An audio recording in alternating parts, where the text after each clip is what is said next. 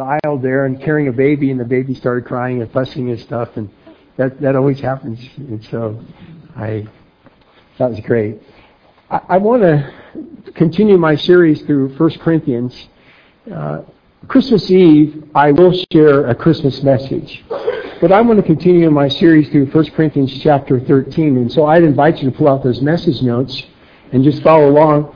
And if you have your Bibles, I want you to turn with me to 1 Corinthians chapter 13. 1 Corinthians chapter 13. We've been in the series for some time. Each Sunday we've been looking at these love is or love is not statements. Love is patient. Love is kind. We talked about that. Love is not envious. Love is not rude. Love is not easily angered.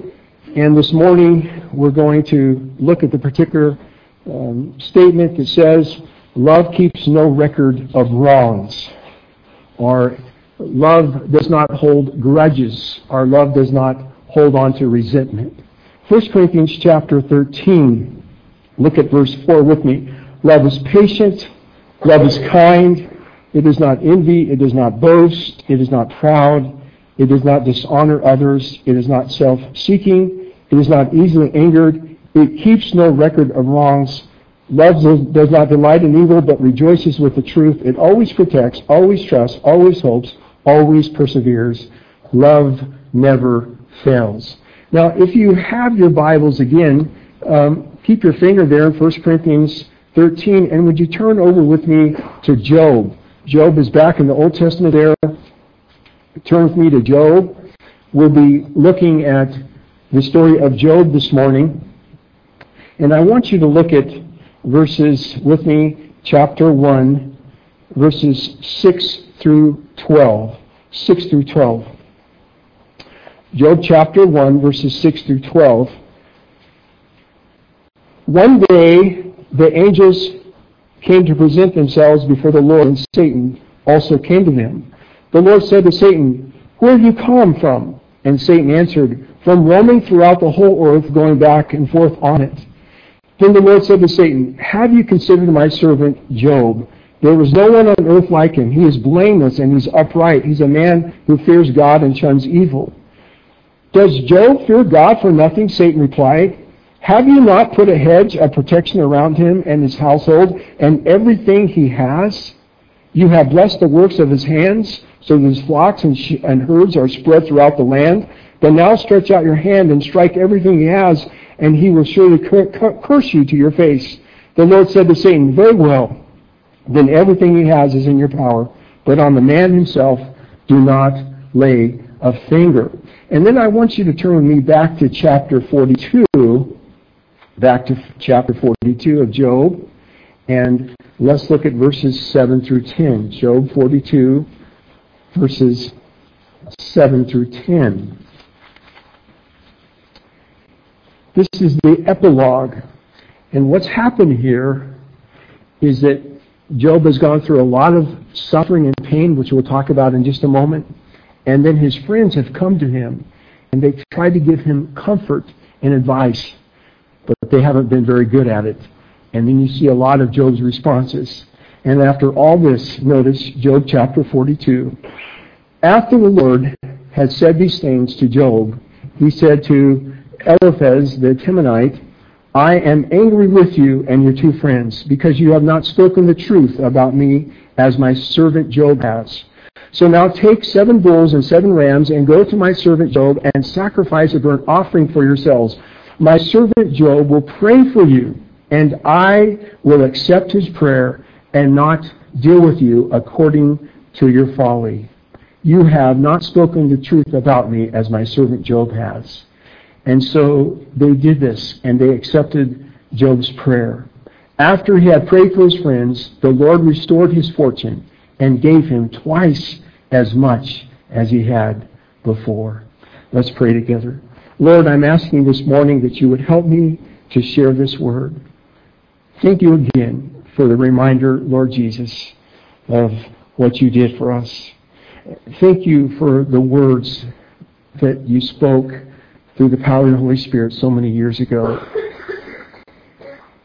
about what love is and love is not. I'm asking that you'd help me again to share your word this morning. In Jesus' name we pray. Amen.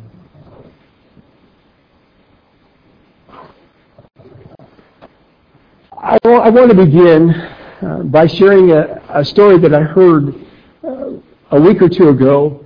I heard about a cat and a mouse that died on the same day and went to heaven. Just bear with me, okay? A cat and a mouse that died and went to heaven on the same day. A couple of weeks later, St. Peter uh, saw the mouse and he said, How do you like heaven? And the mouse said, It's wonderful, it's great, but it's so big that I wish I had a pair of roller skates. And St. Peter said, No problem, and gave him a pair of roller skates. A couple weeks later, he saw the cat and he said, How do you like heaven? And the cat said, It's wonderful. It's absolutely fantastic. And just when I thought it couldn't get any better, I discovered Meals on Wheels. ah, that's kind of corny, I know. Now, now heaven's going to be great, and heaven's going to be wonderful. But while we're here on earth, we're going to have trials and we're going to have difficulties. And as we've been saying through this series through 1 Corinthians and also 1 Corinthians chapter 13 where we've been parked out for a while, that often our trials and difficulties have to do with relationships and getting along with people. It's a fact of life. People are going to hurt you. And you're going to hurt people. It's a fact of life. People are going to hurt you. And you're going to hurt other people. It's just a fact of life. And sometimes these people hurt you intentionally, and sometimes they hurt you unintentionally. But we have often relationship problems. And we can either choose to forgive and let it go, or we can hold on to the hurt and often become resentful. In fact, I want to tell you how you handle your hurt to a large degree, to a large degree, will determine your happiness. I have met a number of people over the years who unfortunately have held on to grudges and resentment of, of other people. I have had uh, more than one couple, more than one person, more than one married partner tell me, I don't love my husband I don't love my wife anymore. I don't have any feelings. I'm dead inside. What's wrong with me? What's often wrong is resentment. They have held on to some sort of hurt, some sort of grudge, something that they have built up over the years and they have not let it go. Now the good news is that you can recover from your resentment and you can recover from these emotions and hurts in life. 1 Corinthians chapter 13, verse 5, what does it say? Love keeps no record of wrongs. And that's an accounting term. It does not keep a ledger of wrongs. In other words, love does not hold on to a grudge. But you don't know how many people I know that will hold on to a grudge. I didn't like what they said. I didn't like what they did. I didn't like their nonverbal response to me it hurt me, and I'm having a difficult time letting it go. Today, I want us to focus on the story of Job. There was this man by the name of Job. Did you all of this livestock? He was a very, very wealthy man.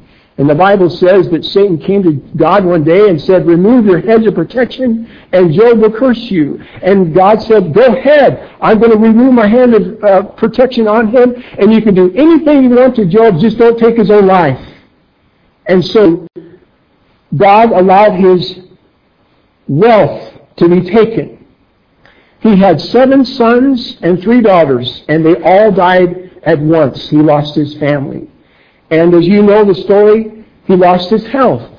He's sitting on a donkey. He's got boils all over his body. He takes out the shards of clay and begins to scrape the, the pus away from the boils. It was an incurable disease up to this uh, uh at that time.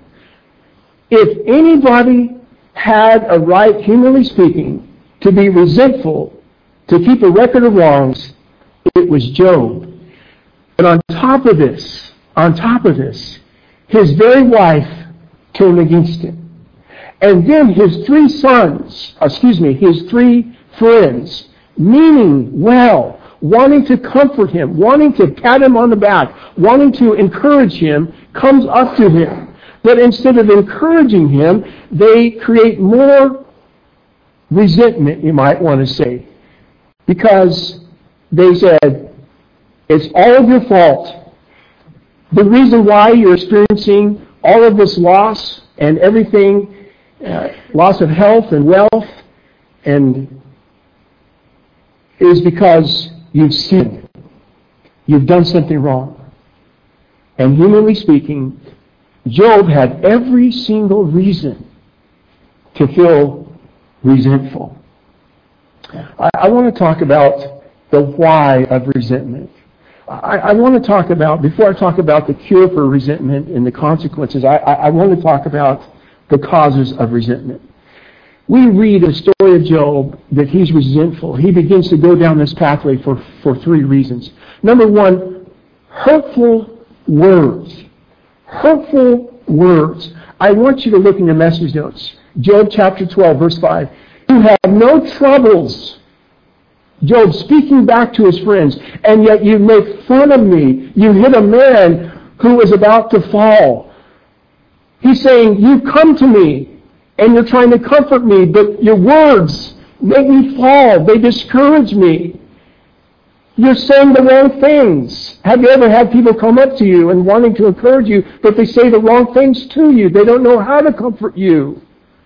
They think they're patting you on the back, but really they're slapping you across the face. Hurtful words. Sticks and stones may break my bones, but names can never hurt me. But I bet you, you can recall a time when somebody said something nasty to you, or you can recall a time when you were in grammar school and somebody labeled you in a certain way. I can still remember when the third grader by the name of Alvin Hobby called me Crowbar. And that name stuck with me for a few years. Why did he call me Crowbar? I don't know. I have no idea. But he was a smart alecky kid, and I got stuck with that term for a few years. Please don't call me crowbar, okay? Please don't do that. And I bet you you can recall some names that people called you. Hurtful words. We get resentful because somebody has said something to us or something about us. And Job went down this pathway of resentment at first because of the hurtful words that were said about him. And then hurtful thoughts. Hurtful thoughts what people think about us. I want you to look at Job chapter 9, 19, verse 5. Notice in your message notes. This is what Job said. You think you are better than I am? Speaking back to his friends. And in regard to my troubles as proof of my guilt? Can you be hurt without having anybody say anything to you? Absolutely. Did you know that we pick up on nonverbal vibes? That person over there, they've got something against me. There's talking about me. I can tell there's some cold shoulder going on here, whatever it may be. In other words, hurtful thoughts. And we can be hurt and we can go down the road of resentment because of hurtful words and hurtful thoughts. And then, number three, hurtful actions. What people actually do to us. Look at Job 19, verse 19. Notice, he says this, Those I love the most, including his wife, including his best friends.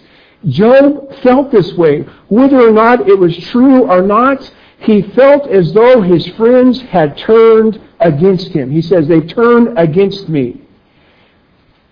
I want you to circle that phrase if you like to circle. Those I love the most. And this is where we understand that Job's wife came to him. Do you remember? After he lost his health and he lost his wealth and he lost his children, and she said to him, You might as well curse God and die.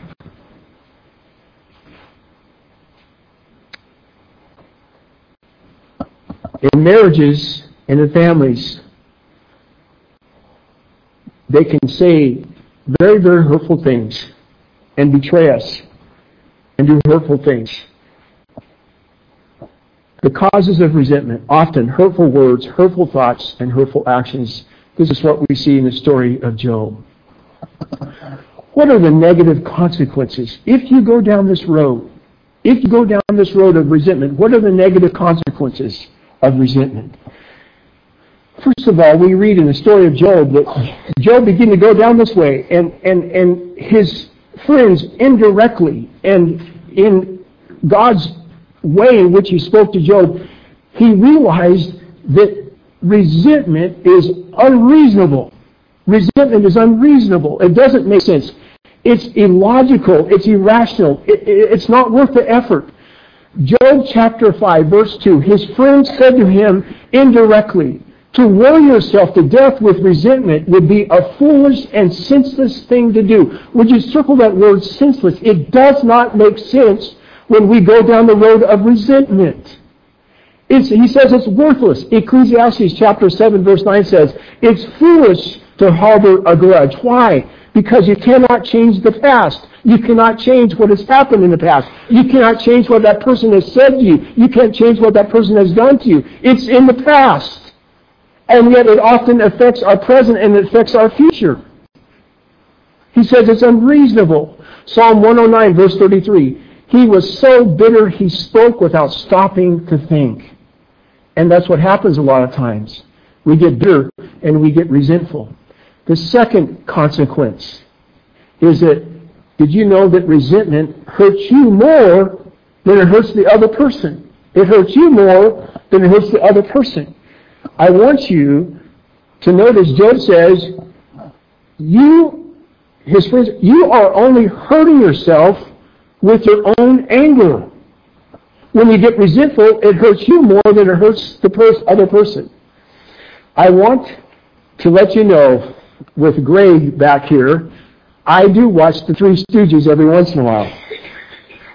And a couple of years ago, the great theologian uh, Curly was having a problem with somebody. And Curly was complaining to Moe that somebody kept slapping him in the chest. And you know what Curly, Curly's uh, idea was? You know what he told Moe he was going to do? He said, Moe, I'm going to strap some dynamite to my chest, and when they slap my chest, it's going to blow their hand off. Now, you think about it. Resentment hurts you more than the other person. It's, it's kind of like pointing a rifle, pointing a shotgun at your chest, stay with me, pointing a shotgun at your chest, and pulling the trigger and thinking that the recoil is of the, of the, of the shotgun is going to hurt the other person. You're only hurting yourself when you have resentment. It hurts you more than it hurts the other person. It's emotional suicide, somebody said. Resentment is hell in the heart, another person said. What's the third consequence? It's going to steal, listen, it's going to steal your happiness. It's going to steal your happiness.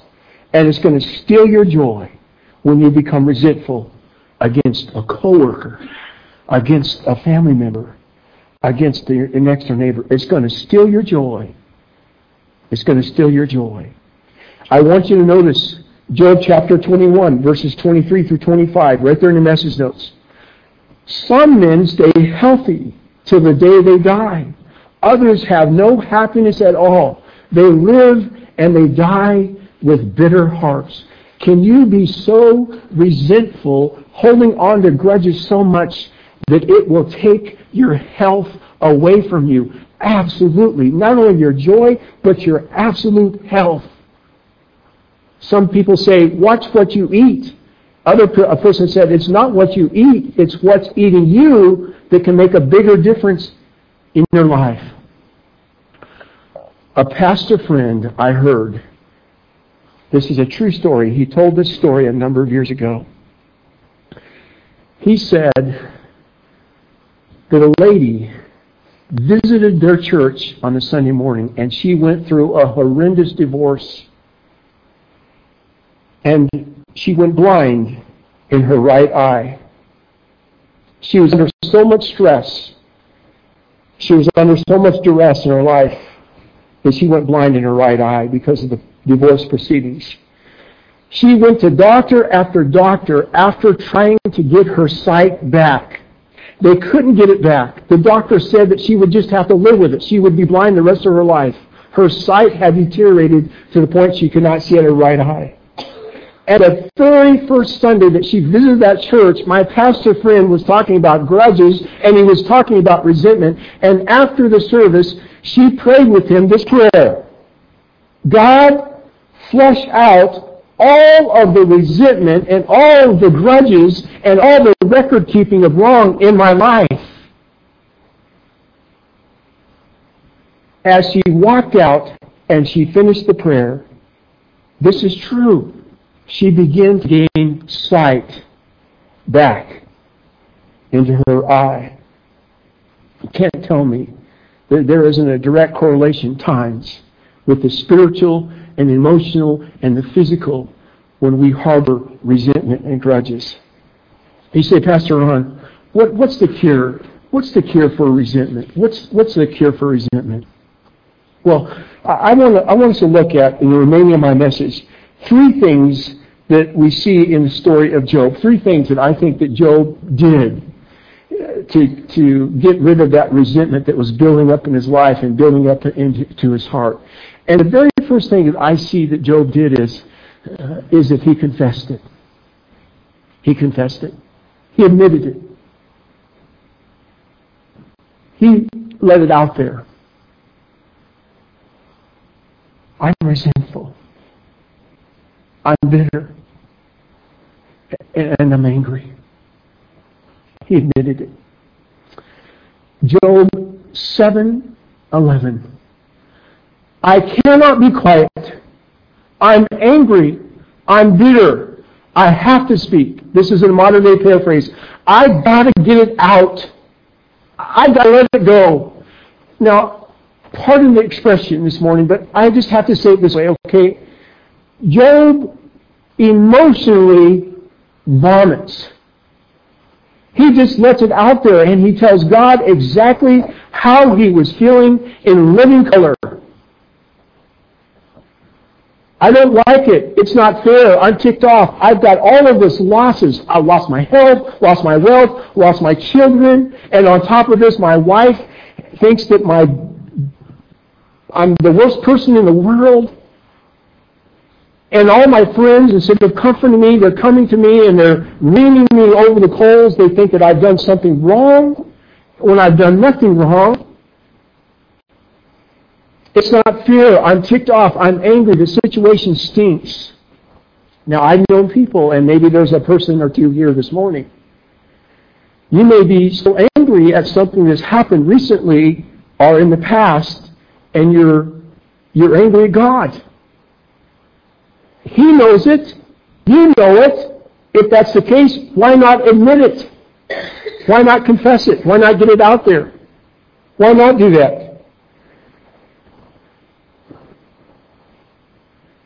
Some people say, you know, I like to just close the door on my past. I just want to let it go. But did you know that there's no closure without disclosure? We read in the book of James that the revealing of feeling is the beginning of healing. My paraphrase. You know, the best thing, and I talked about this last time that I met with you folks, the best thing you might, you could possibly do would be just go, go home and write a letter. God, this is exactly what I'm feeling. This is what I'm going through. This is what I feel so resentful for. People have misunderstood me. They've said things about me, and they, they've gotten my. They just don't know my motive. They've mischaracterized my motive. Then you get a friend. You don't have to raise your hand this morning, but how many of you have a close, close friend that you can tell anything and everything to and they'll just let you talk. And without jumping on you and telling you you shouldn't feel that way and quoting scriptures at you. You say, Pastor Ron, isn't there a time to tell people that? Yes. But when a person is emotionally vomiting all over you, that's not the time that you want to quote them a scripture. Afterwards, a word of encouragement. You have a friend. Well, we're talking about the cure for resentment. You've got to just uh, confess it. You, and number two, you, you just have to consciously choose to forgive other people. You have to consciously choose to forgive other people. You know, you're never going to get relief until you do. Because this is what we read in the story of Job.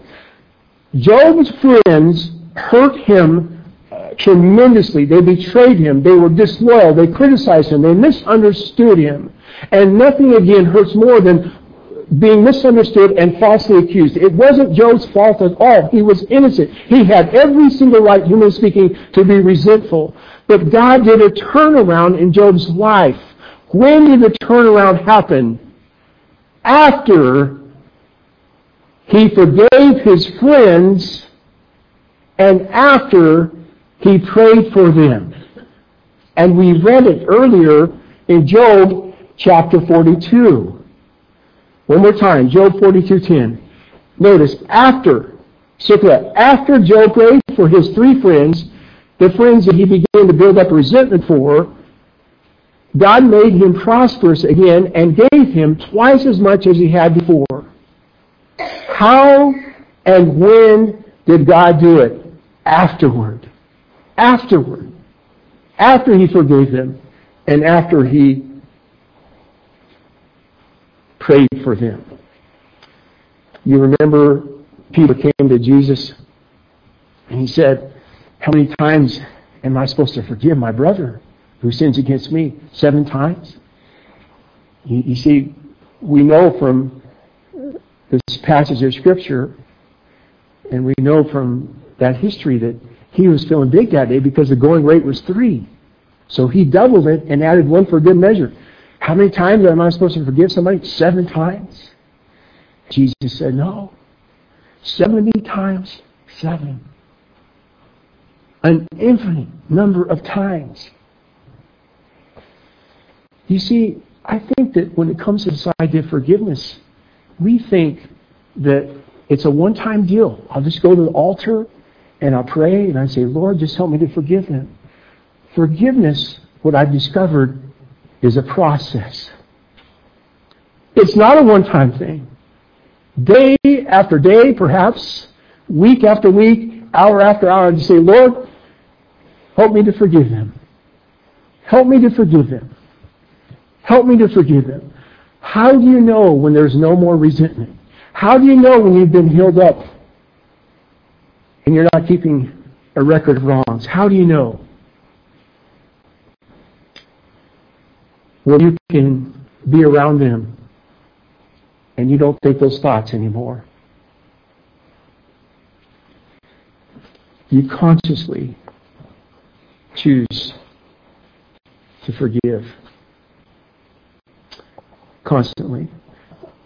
I, I, I read this last week about uh, Clara Barton. Clara Barton was the founder of the uh, American Red Cross. And I read that she was hurt very, very deeply by a man when she was younger in her youth. The same man, years later, she befriended, and they befriended one another. And her friend, another friend, commenting on the fact that Clara Barton renewed this friendship. And Clara Barton said something very complimentary about this man this other friend said to her, Wasn't that the guy that hurt you so deeply when you were younger? And Clara Barton responded, Yes, and I distinctly remember forgiving him. Let it go. Let it go. And then number three, you, you, you just you just got to correct the, the focus. You got to correct the focus of your life. Got to correct the focus of your life. As long as you focus on somebody you resent, they control you. Did you know that? If you focus on, on somebody who you resent, they control you. You're worrying about something uh, that they've already forgotten. Isn't that true? I, I've, I've talked to people who said, well, did you know in third grade, fourth grade, my teacher embarrassed me so much in front of the classroom, and I'm thinking to myself, they've gone on with their life, and they don't even know how much they embarrassed you years ago. You've got to correct the focus of your life. I want you to look at Job chapter 11, verses 13 through 16. Put your heart right. Put your heart right. Reach out to God. Then face the world again firm and courageous. Then all of your troubles will fade from memory like floods from your past and be remembered no more. Three specific words he gives. Put your heart right, reach out to God, and face the world again. I'm never going to get close with that person. I'm never going to have that kind of level of trust in that person. I'm just going to pull myself into a little shell here. And that the word says, face the world again. Don't pull yourself into this little shell. Put your heart right, reach out to God, and face the world again, firm and courageous. Then all your troubles will fade from your memory like floods. I always think about this story every Christmas because it's, uh, I, I think about Charles Dickens and I think about, he knew human nature so well. And there's been so many modern day retelling of the Christmas carol and the person Scrooge. But I think Charles Dickens had it right.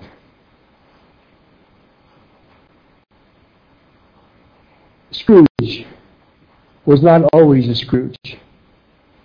When he was a young man, according to Charles Dickens, Scrooge was jilted by his fiancee. And instead of forgiving,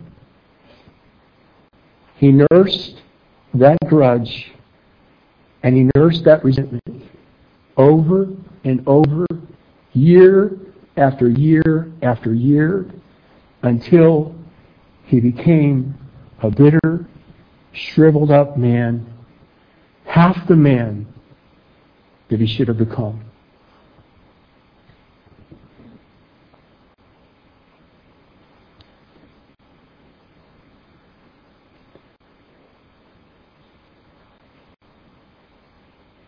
And you know the rest of the story. He finally was shown through all of those ghosts of the past that that was a wrong pathway to go down. Would you bow your heads with me this morning? Let's, let's pray together.